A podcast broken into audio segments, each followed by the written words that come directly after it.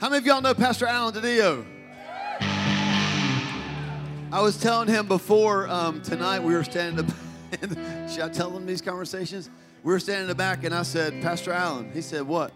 I said, If you'd have told F- Paul four years ago, hey, in four years you're going to have an event called Encounter in downtown Albemarle, and it's going to be four nights long, and you're going to give one of those nights completely to Pastor Alan DiDio and his church. I'd have, don't take this personally, y'all people that keep yelling. I know you're Pastor Alan's personal hype squad. Um,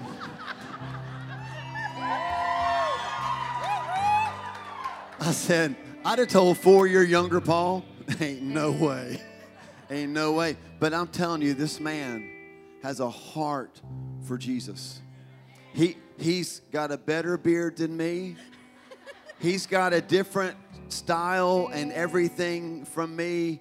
And our families have, we just love the DiDio family. Our hearts are with you. We're with ECC. We are, we love what he's doing through them. And so, I mean, I want you on your feet. I want you welcoming this man of God to the platform, and I want you to receive what God has tonight for us through him.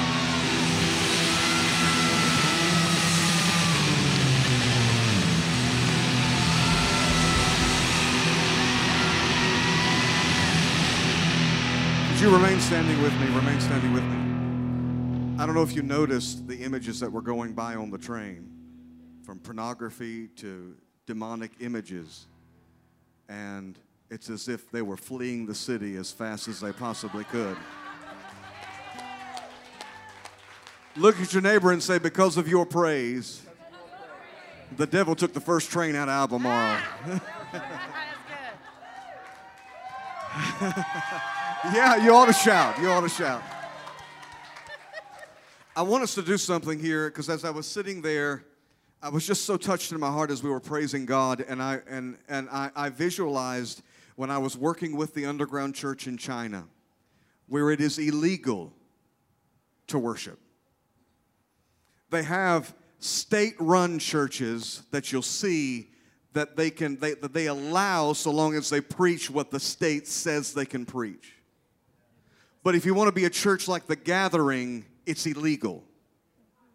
And so they don't meet in the same place every single service. And if you want to attend, you don't get to attend unless you've been screened by several meetings first. And I remember that when we were in one service and we were meeting in a particular place, they began and said, Now, Pastor Alan, the, the exits are here and here. If we are invaded by the police, we're going to be rushing you and we're going to be going out this door where we have a car already running. And I want us just to take just a second here and thank God that in the open air we can worship Him and praise His holy name. So, would you just lift your hands? Would you just lift your hands right now and close your eyes? And I want to call on the name of Yeshua just one more time before we dive into this word here tonight.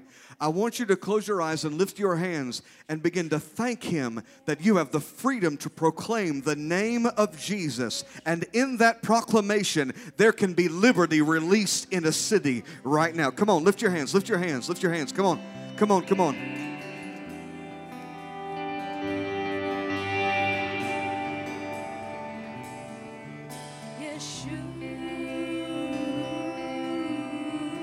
That's it, lift your voice.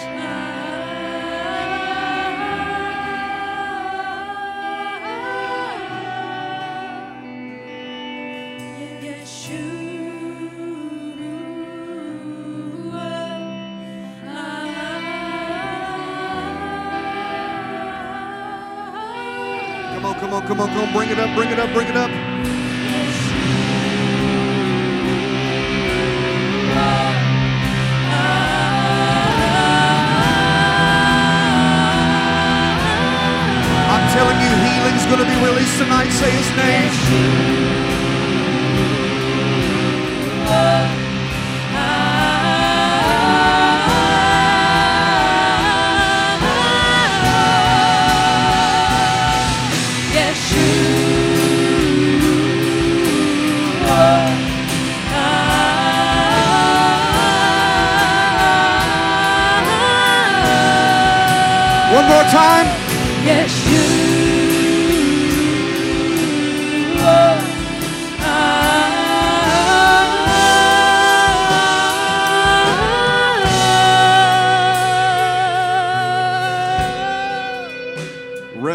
With us now. Lord Jesus, manifest yourself here now. Holy Spirit, have your way. Would you let that be your prayer right now for about 30 seconds? Holy Spirit, have your way. Manifest a mastery over demons, depravity, and disease. Let depression loose its hold today by the power of your name. Let your anointing, God, let your anointing rest upon us.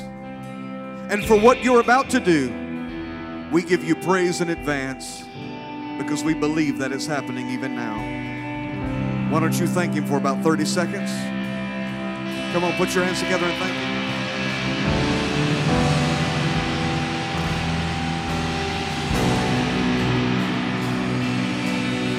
You may be seated. You may be seated in the presence of the Lord. How many of you are thankful for the gathering? Thank you. How many of you now? I'm, I'm, i gave you a chance to practice, and that was okay. But I'm going to give you a better reason to shout. How many of you are thankful for Pastor Paul and Wendy Jenkins? I have I have just been overwhelmed by the excellence in which they operate their leadership team, the volunteers, to all the volunteers who have helped make this a reality. Thank you, thank you, thank you, thank you, thank you. From all of us to all of you, thank you. I want you to grab your Bible or your phone, which is more than likely what you have, and I want you to open it to 1 Timothy.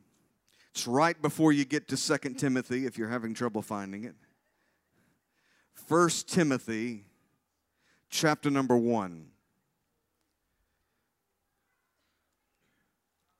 Tonight, I want to release a word that God has given me concerning the gathering. I'm going to be prophesying over their leadership and over this ministry.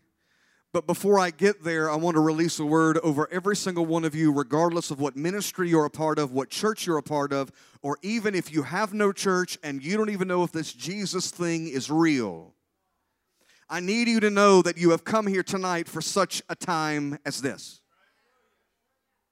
I need, I, I am done with cliches. I am tired of church as usual. I can't do it anymore. I just, after seeing the apathy, after seeing the powerlessness of the church as we came through 2020 and over the last two years, I don't know about you, but I can't go back to church the way it used to be, and I don't want to go back to church the way it used to be.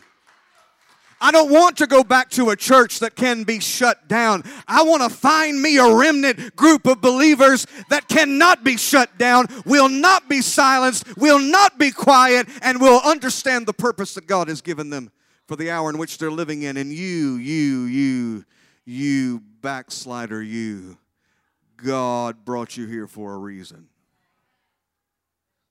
Far away from God, I'm here to tell you you are here for a reason. What I am offering you tonight is the only thing that will provide you with that reason. Atheism provides no reason. Naturalism, nihilism, Buddhism, Hinduism, Hari Hari Krishna will provide you no reason. I have traveled the world. I have spent my time in many third world nations, many of which where the gospel is prohibited. And I have seen the fruits, the unfruitful works of darkness when ideologies like atheism and communism or Buddhism or Hinduism are allowed to play out to their fruitless end. And I'm here to tell you there is no answer outside of the gospel. There's no hope there's no help, there's no happiness. And if you have rejected the kingdom of God up until this point, let me in some way side with you and say, I don't blame you. because you have looked to the church for answers and only found more questions. You have looked to the church for hope and only found more hopelessness. But that is not because the church is inept or hopeless or without answers. It is only because the backslidden church is inept, without hope, and without answers. But there is a remnant. Not everybody, not every church is all his church, but there's some of his church in every church. There is there are those firebrands. so you might be sitting next to one right now, just look them up and down and say, Are you one of those weird ones? Robert, send it, Robert, send it, Robert. Turn around and show people that shirt. It says, it says, Yeah, I go to that church.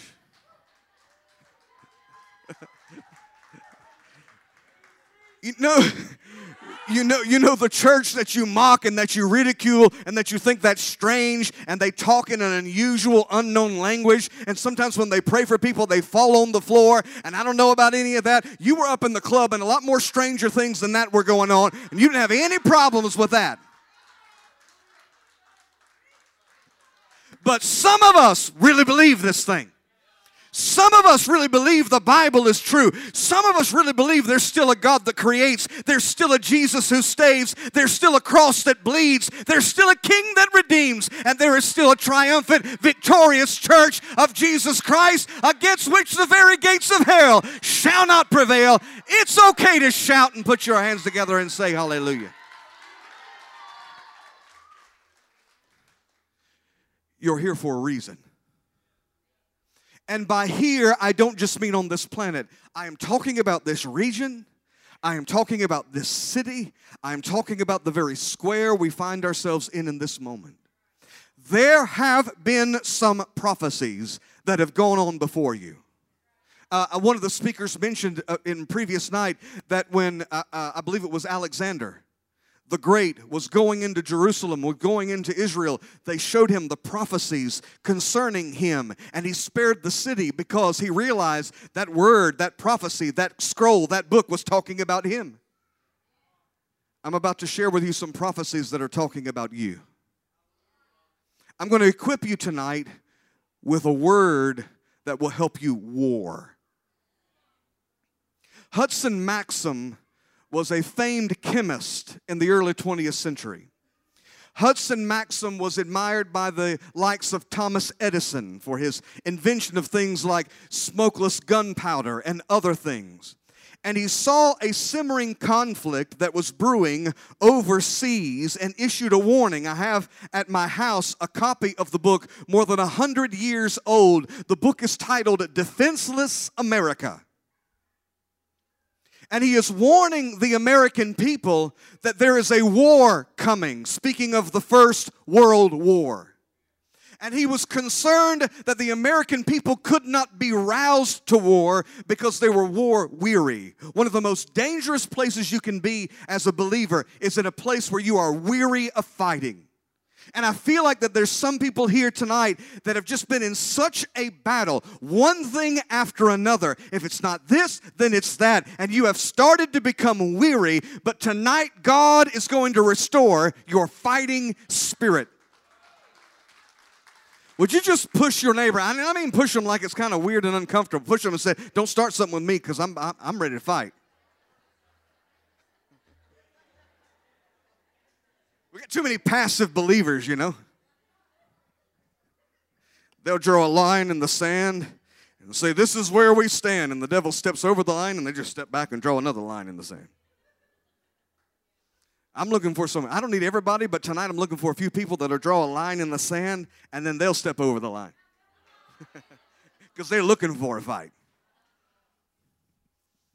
In Defenseless America, he said something very interesting. He said, Passivism has ringed the nose of the American people. You ring the nose of a bull in order to control it, in order to bring its anger down a notch. And I believe that passivism has ringed the nose of the American church. It's time to get your fight back. 1 Timothy chapter number chapter number 1 and verse number 17. I want you to look at it with me and I want you to see it so you can pull it up your phone. If you're not there, you're probably never going to get there. I was just giving you time. That's all that was. Just giving you time to find it on your phone. 1 Timothy chapter number 1, verse 17. Hmm. Would you shout the first word? You do have it in front of you. Good job. It was just a test. Now unto the King eternal, immortal, invisible. You can't see it, but He's working. The only wise God be honor and glory forever and ever. Amen. This charge I commit unto thee, son Timothy, according to the prophecies which went before thee, that thou mightest war a good warfare. Everybody say intense and intentional. Paul is telling Timothy to shake himself loose of that passive spirit that is causing the prophecies that have been spoken concerning him to fall to the ground void of power. What you need to know tonight is that God can speak some things over you, He can prophesy some things over you that fall to the ground and accomplish nothing without your participation. It is not destiny that determines your future, it is your decisions that determine your future. And God is looking for some people who will partner with Him in His efforts to redeem a city and call it back to God. You see some of the things that are happening in this city. You, you don't have to drive all the way to Charlotte, North Carolina. You don't have to go all the way down to Raleigh, North Carolina. There are things happening right here in this city that if I would have told you that was going to happen five years ago, you would have called me a liar.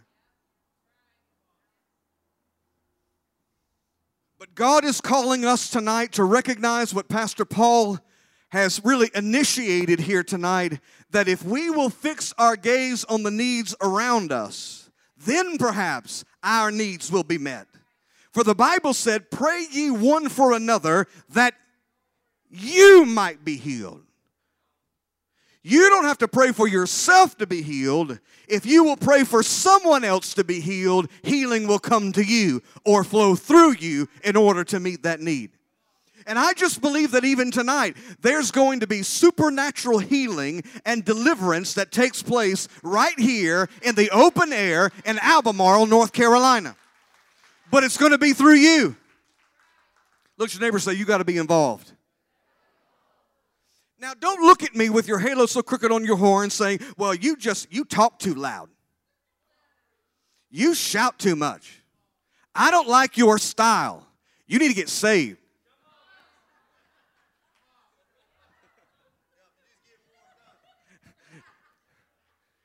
I was surprised, you know, in these meetings, there's a couple speakers said, listen, I didn't mean to be so strong. And I thought, dear God, help me, Jesus. What do I mean by that? We're a body.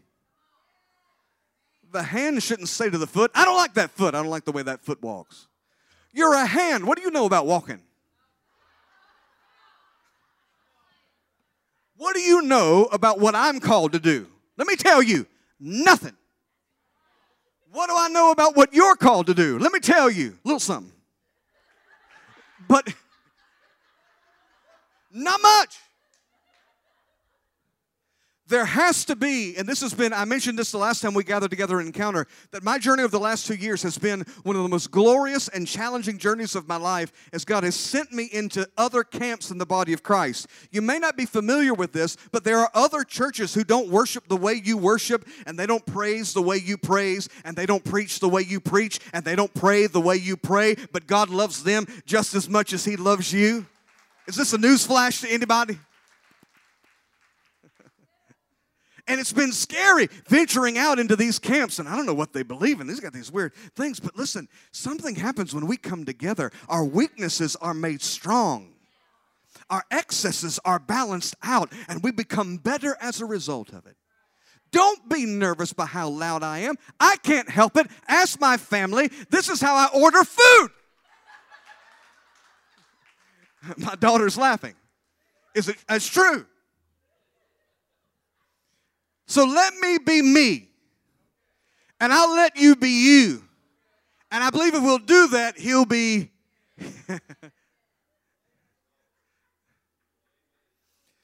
Passivism has ringed the nose of the American church, and we have lost our agreement we have lost our willingness to fight for that agreement. And Paul told Timothy to shake yourself of that passivism, and I want you to begin to war with the prophecies that I have given you. And tonight I'm going to share with you some prophecies that have been spoken over the state of North Carolina because I believe it's important. You don't realize how pivotal the state of North Carolina is when it comes to revival in the United States of America. Nearly every revival that has come out of the South has come from North Carolina. Many mainline denominations have been birthed out of the Tar Heel state. It is a place of first for both natural and spiritual phenomenon. Historically, the Carolinas, as the Carolinas go, so goes the South. This is reflected in the original boundary lines that the Carolinas had at the beginning. Knowing the borders of your authority is important. You have authority in this area. You must operate in that authority. But what is the breadth of the area that you've been given authority over? In 1663, the Carolina Charter was signed by King Charles II it was supernatural. He had been run out of England and he was supernaturally placed back in power with the help of eight wealthy land barons. These eight men helped King Charles get dominion over the region and take the throne. I think there's some people here that are going to help Jesus get dominion and take authority over this region and sit on the throne of this city. And as a result, he rewarded these eight land barons with a swath of land known as the Carolinas. You didn't know you were going to learn something tonight, did you? Everybody say no more cliches. But the boundaries of the Carolinas at the time did not constitute what you currently see on a map. They stretched from the tippy top of North Carolina all the way across the nation to California and down south of there. Everything across and south was called Carolina.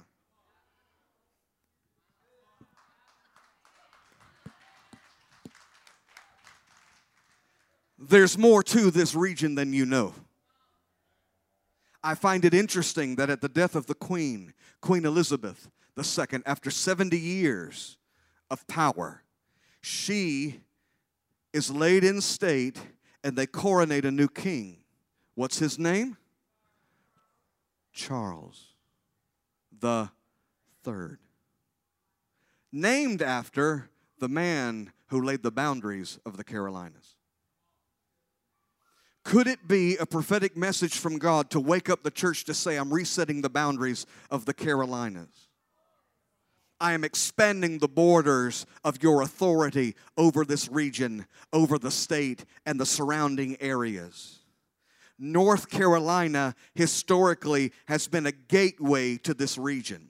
By the way, one of the land barons who was given a deed to the Carolinas, his name was the Duke of Albemarle.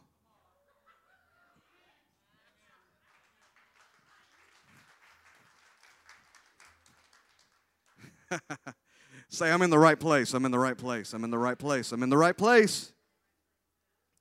Places like Alabama, Texas, even Los Angeles were originally underneath the jurisdiction of Albemarle.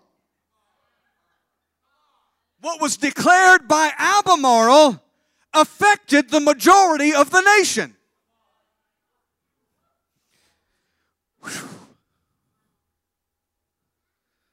What happened here affected there.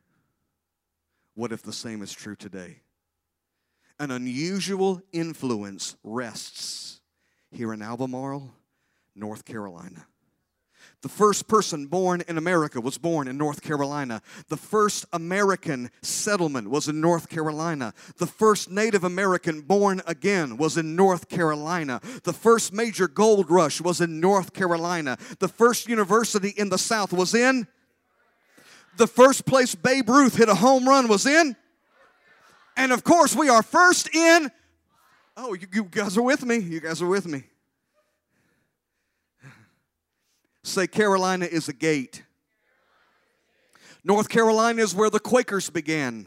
Every Baptist and Methodist church in the South can trace its roots to North Carolina.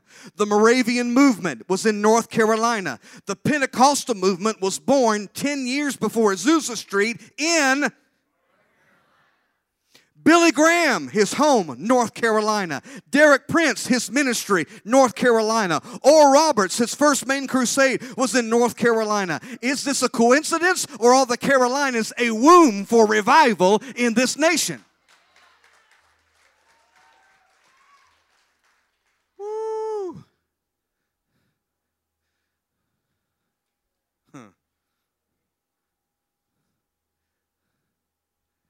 Nearly every revival has come out of the South, came out of North Carolina. Mainline denominations, North Carolina.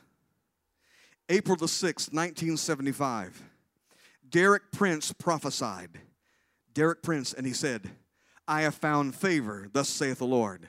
I have found favor with you here in North Carolina, and I will personally visit you there will be a revival greater than that of the Welsh revival. And there will be kings and leaders that come to the North Carolina phenomenon that will come to study the sound that comes out of North Carolina, east and west to study North Carolina.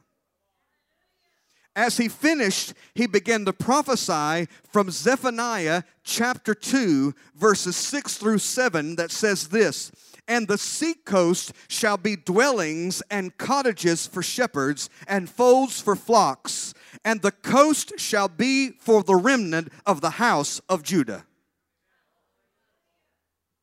Who is the coast for? The remnant of the house of Judah. And they shall feed thereupon in the houses of Ashkelon, shall they lie down in the evening, for the Lord their God shall visit them and turn away their captivity. God said He's going to feed them in the houses of Eshkelon. Eshkelon, of course, being the territory of five cities that were dominated by the Philistines, that I believe could speak to us of the restoration of the fivefold ministry that has been for too long occupied by the enemy. But God is about to raise up apostles, prophets, evangelists, pastors, and teachers after his heart, shepherds who will lead his people into a fresh move of his spirit. And I believe Paul and Wendy Jenkins are some of those pastors and prophetic voices that he is raising up and order to lead his people into revival.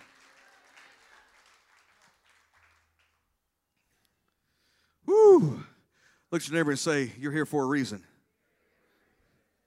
In August of 1975, of course, there's no internet.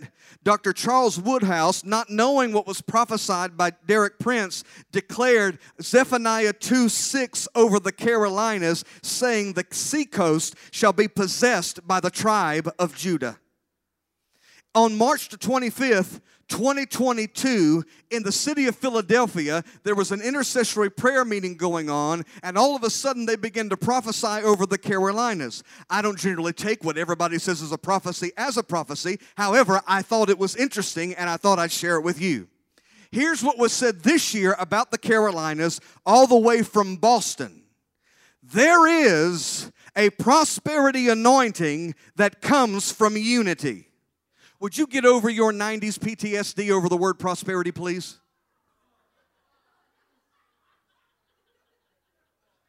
Look at your neighbor and say, heal up and grow up.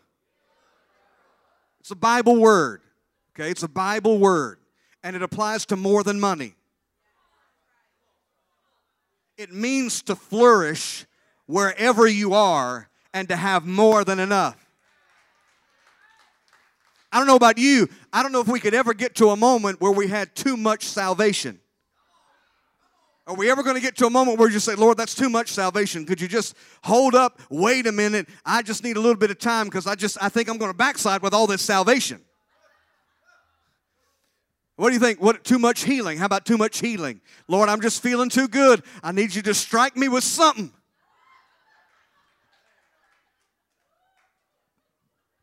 I would talk about money, but I don't know if you guys are ready for that. How much is too much? Well, dear God, if God gave me too much money, I might go be on the boat on Sundays instead of going to church. That ain't got nothing to do with prosperity. You need to get saved. If money caused everybody to backslide, how come the devil hadn't given you a double dose of it yet? Okay, oh, okay. Let me just read the prophecy. There is a prosperity anointing that comes from unity. And there is going to be a new unity in the Carolinas that produces a new anointing in America. It can only come from the Carolinas. It will cause wrath and greed to be uprooted. I want to set a bloodline over you because you are uprooting greed, wrath, bloodshed, division, and broken covenant. I say, says the Lord, right now, that the Carolinas are coming into an anointing. An anointing. It's about the anointing in the Carolinas. There's an anointing that's going to come out of the Carolinas. There's a move of God, a breaker anointing coming out of the Carolinas. Get ready, says the Lord. I'm sending you forth to bring forth the breaker anointing at the gates.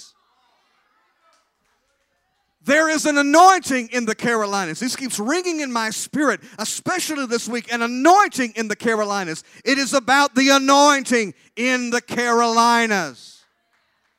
And if you reference it contextually, it is about a corporate anointing in the Carolinas.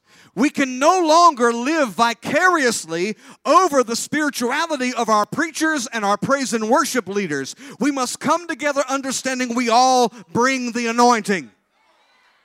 God told Moses, Tell the people to bring the oil of the anointing so we can light the lamps in the house of God. Some of you come to church are like, Well, I don't know, that song wasn't really anointed. I don't know, did you bring any oil for it? Well, Pastor wasn't really on it. You know, I could tell he was a little, he wasn't focused today. I don't know, did you bring any in oil? Or did you roll out of bed, throw on some wrinkled pants, dust off your Bible that hadn't been touched in a week, hop in the car, and then roll into church arguing with your spouse, barely get in there, and already complaining about the greeter you Look at your neighbor say, You need to bring the oil. No one's responsible. Listen, you, you know this if you've been around it all. I've traveled the country. I've been in churches of thousands, I've been in churches of tens, less than 10. I got invited one time, Pastor Paul, to a church. They had, they told me, oh yeah, it's going to be big, you know. They have that evangelistic anointing. It's going to be big. We're going to take good care of you. We're going to, I mean, I'm telling you, you're going to be blown away. I showed up, they had four people there Three of them were the pastor's family. Now, I don't care. I've traveled intentionally to home meetings across the country just to be in a home meeting because I'll go wherever there's hunger. But what I'm trying to tell you, with three people in the room, with 3,000 people in the room, I've been in churches with 3,000, there wasn't no oil in that room. I've been in churches with three, and there was a whole lot of oil in that room. You need to get oily.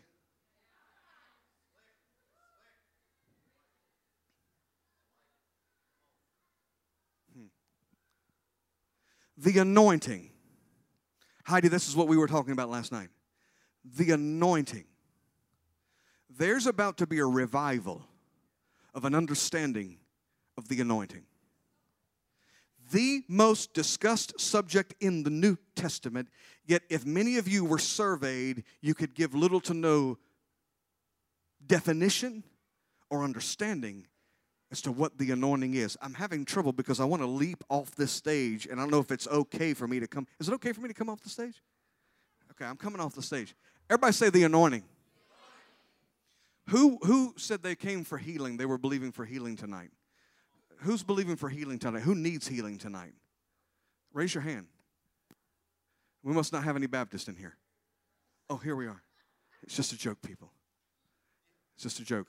I had a, a, a, good Baptist friend of ours, good Baptist friend of ours.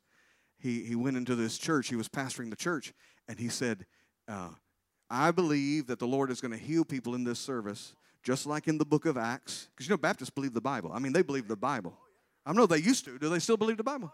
Okay, good. They believe the Bible. And the Bible said, By his stripes I am healed. He said, If any of you are sick, I want you to come down here down to the front. And he said, That's dangerous because in the Baptist church, everybody's sick. I didn't say that, the Baptist said that. And they started coming down to the altar, and when they got to the front row before he could lay hands on them, the power of God just hit them. Every single one of them. Not only was the entire church healed, the entire church was baptized in the Holy Ghost in one service.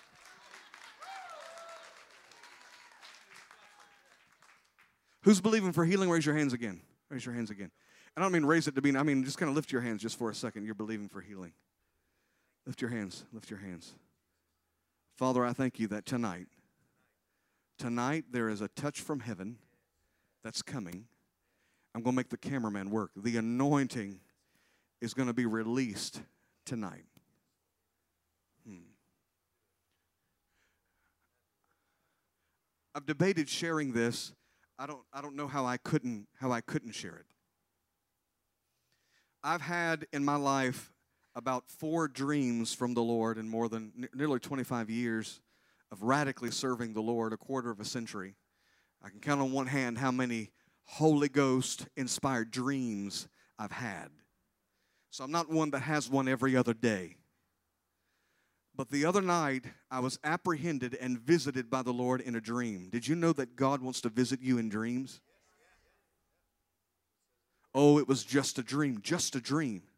You don't know what heaven and hell thought for God to get that message into your mind. Why in a dream? Because that's the only time He could get you to rest. The only time you weren't worrying when you were resting there in your bed. And God wants to speak to you through dreams. Now, whatever he speaks to you through dreams, it better line up with the word. Better line up with the word. Genesis to Revelation, the canon of the word of God, not a verse taken out of context. The, the canon, the entirety of the word of God needs to line up with what the Lord has spoken to you. But I, in this stream, and I can't tell you everything that happened, but he took me to heaven. Can I tell you? You want to go there. You don't want to go to hell. In hell, there are no exits. Hell is forever and forever and forever. There is no stay of execution. Once you go there, you're there and there's no turning back.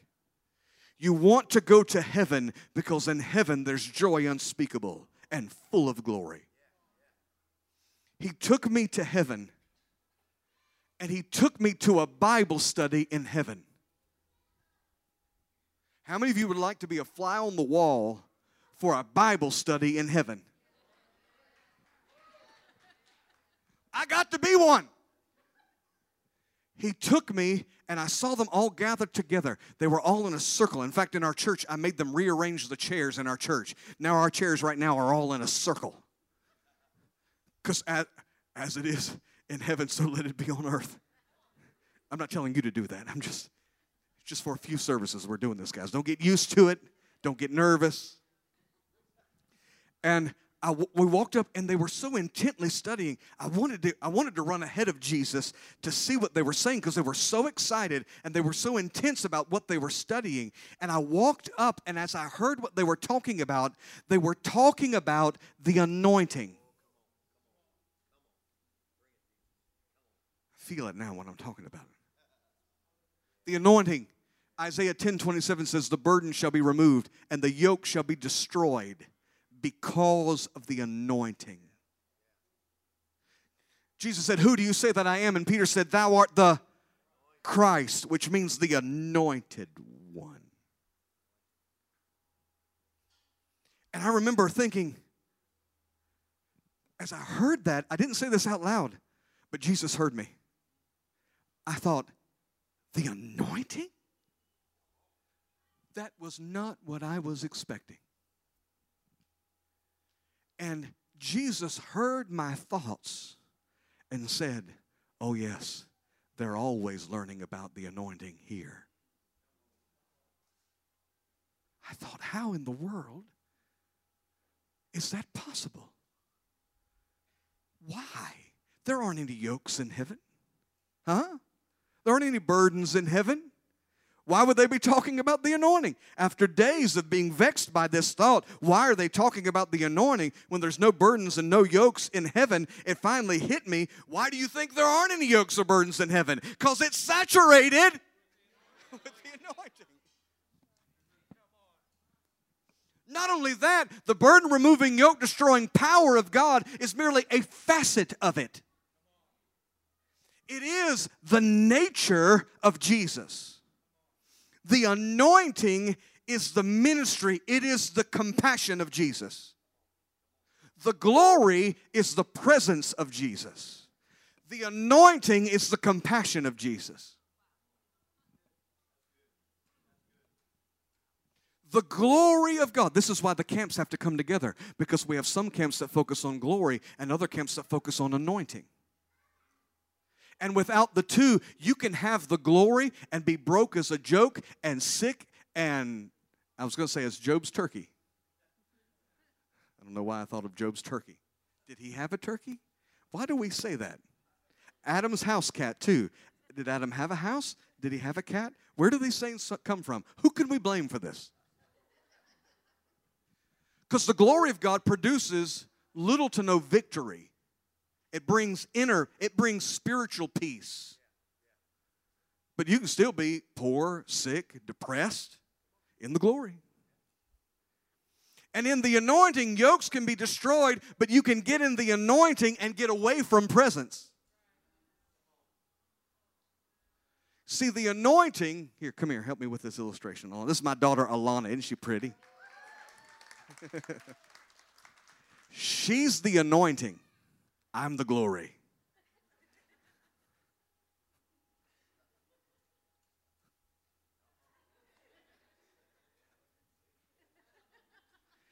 The anointing follows the glory. But it follows it, and what that means is it can remain even after the glory has left for a time. And so yokes are being destroyed, burdens are being removed, but the presence of God is not there. We saw this with the children of Israel when they were going into the promised land because God said, I, am Listen, y'all, y'all are acting crazy. I'm not going with you up in there. And the children of Israel said, Yeah, but you promised us. He said, You're right. I will fulfill the promise. I will give you victory over your enemies. You can go, but I'm not going with you. So they would have had the victory of the anointing without the glory. And so, thank you, honey. You did a great job. We have churches that focus on the anointing and as a result, they get all over into signs and wonders, but they know little of his presence, of the person of Jesus. But then we have people who get all in the glory, but they know very little about setting the captives free, about breaking yokes, casting out devils, laying hands on the sick, evangelizing a city, but they know how to get in the presence. There has to be a collaboration between the two. And I believe as I woke up from that dream, I was praying without, without even consciously knowing it, Thy will be done on earth as it is in heaven. If they're talking about the anointing in heaven, then we're going to talk about the anointing here in the earth. Everybody say the anointing. The anointing is God's yoke destroying, burden removing power. And the Bible says in 1 John chapter 2, you have an anointing. It lives on the inside of you.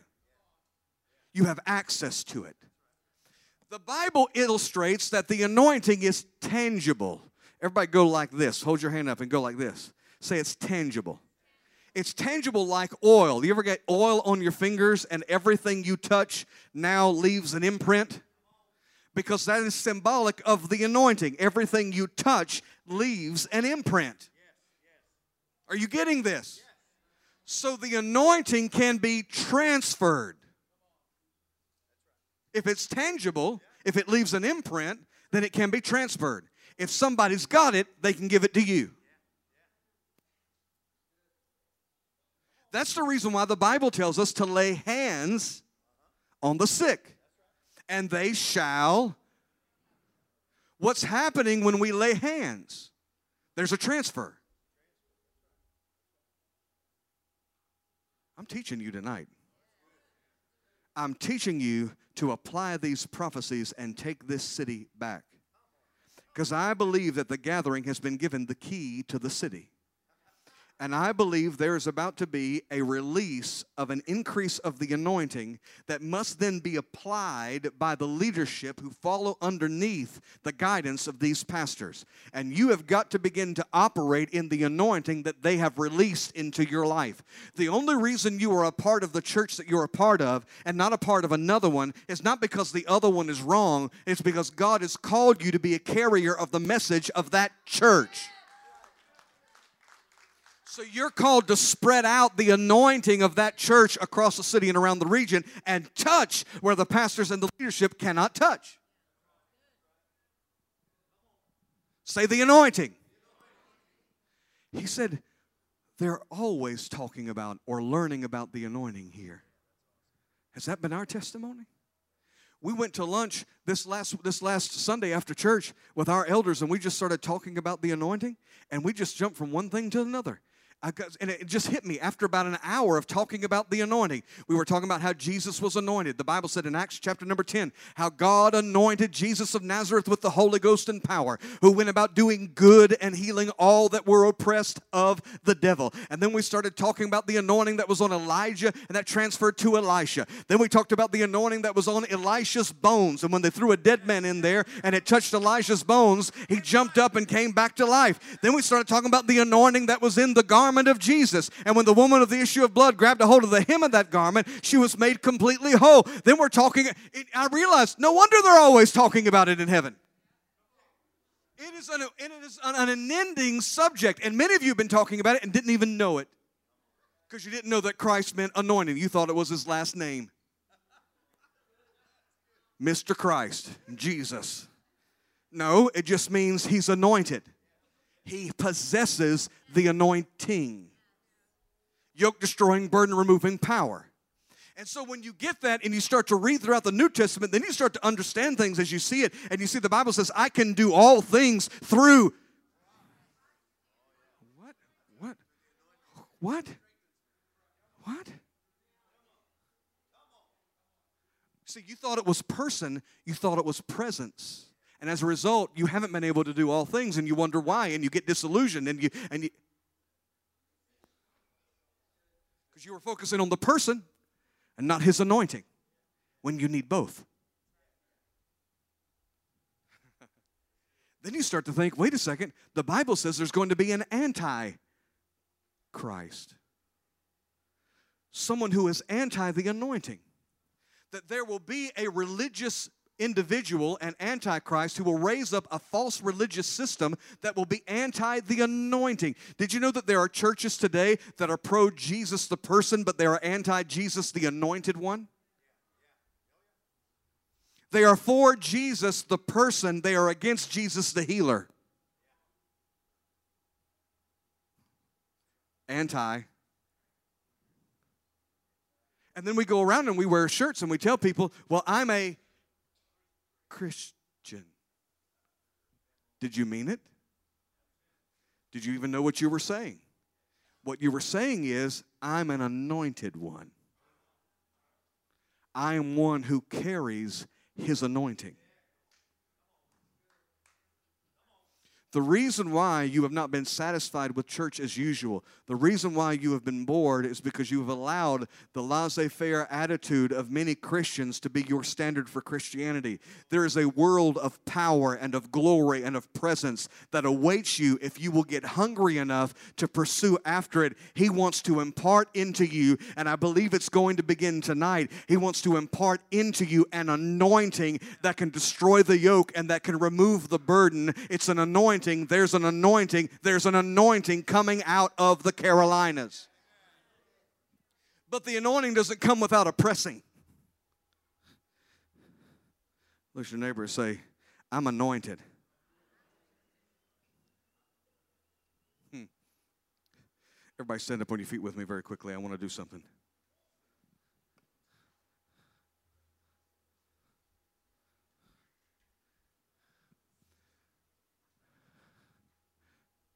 Would you bow your head just for a moment and close your eyes? Here's what I need you to know every head bowed, every, every eye closed. Jesus is anointed, He can set you free. He can liberate you from whatever you've been bound by if you'll receive Him. No matter what you've been struggling with, every head bowed and every eye closed, I want to ask you have you received Christ? Have you received Him just not as Savior, but as the anointed one, the Lord, who can destroy every yoke and remove every burden? Have you received that Jesus? If you say, Pastor Alan, I want to receive the anointed one into my life, I want to give everything over to Him. I'm not asking you if you've attended church. I'm not asking you if you've signed on a church roll, if you've claimed to be a Christian in the past, whether you have or whether you haven't. I'm asking you right now are you right with Jesus? If you say, I'm not sure, you're not right, and you need to get it right right now. Sin will drag you to hell faster and farther than you want to go. I'm telling you right now, sin will take you where you don't want to go quicker than you could possibly ever imagine. Death is smarter than you are. And don't be mistaken and believe that just because you're young and healthy that death is far from you. It could pounce at any moment. And I need to ask you, are you ready? Are you ready? Come on, church, pray with me. We're going to prophesy over this team here in a moment. We're going to pray for you. There's going to be a release of the anointing. But first, somebody's going to hell and we have to stop them. In the name of Jesus, I believe that right now, yokes are being destroyed, burns are being removed. When I say now, if you want to accept Jesus the Christ into your life, if you want him to become the Lord of your life, if you want him to set you free, if you want to live a power filled life in his presence, in his glory, in his anointing, when I say three, I want you to raise your hand in the air and I want you to do it bravely and boldly. One, two, three, raise in the air right now, right now, right now, raised in the air right now, right now. Now, every hand lifted, that's the international sign of surrender. Every hand lifted in this building. Everybody, everybody, everybody, everybody. Pray this prayer with me. Say, Heavenly Father, in the name of Jesus, I give myself to you. I repent, I turn from my sin, and I ask you to have your way in my life and in this region. Set me free from my sin, set me free from the yoke.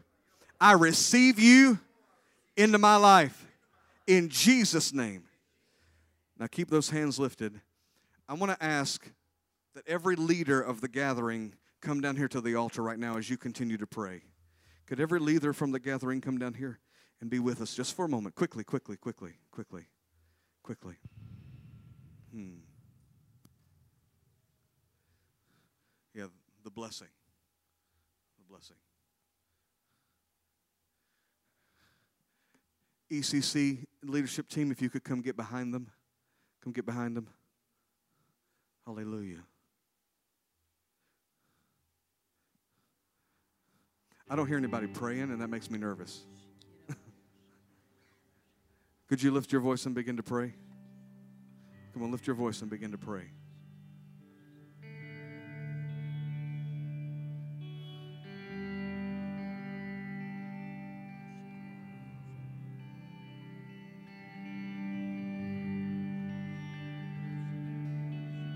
Yeah, just welcome him in here. Thank him for being here with us tonight. Thank him for manifesting himself and making real what's been spoken in this place over the last few days.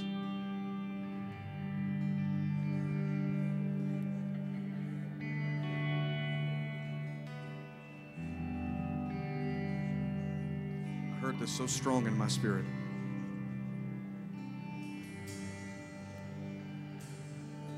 Gird your loins, steel your nerves, train your people, for I am placing an intense and intentional deliverance anointing on this ministry because I can trust you to carry it. If you will be willing and obedient, you shall cast out devils and set captives free. So prepare yourself for I'm sending a wave of those who will need true biblical liberty, and I will make you scriptural liberators for my glory. And I am releasing a new anointing on this house this week. A new anointing is coming on the gathering. Gird your loins, steel your nerves, train your people, for I will visit you in glory and anointing.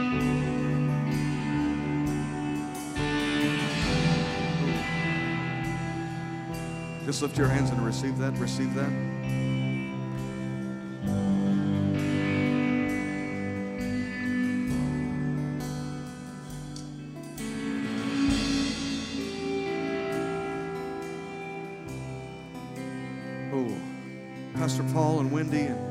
Bridget, could you just lay your hands on your team that's right here? And just lay your hands on their hands and pray for that deliverance anointing. Pray for that deliverance anointing.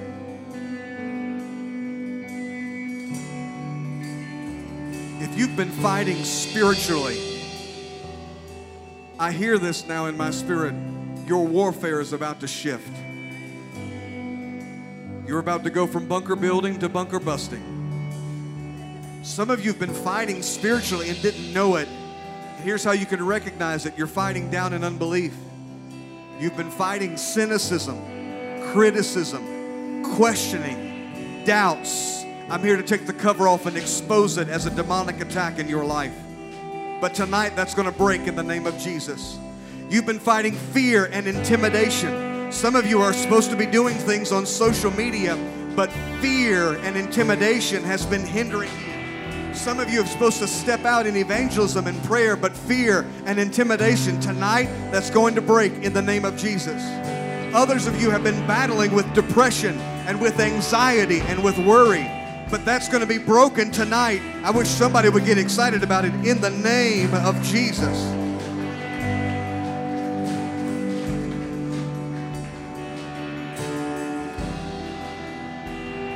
If that's you, with every head bowed one more time and every eye closed,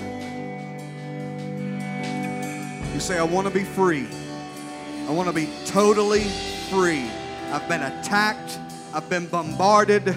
A dark cloud has been over my life, and I want it to break tonight. When I say three, raise your hand. One, two, three. Raise it in the air. Raise it in the air.